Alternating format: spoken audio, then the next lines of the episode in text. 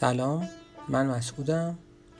قراره تو پادکست دشت بعضی ترانه های معروفی که شنیدیم رو بشنویم و بفهمیم که دلیل سروده شدن شعر اون ترانه ها چیه.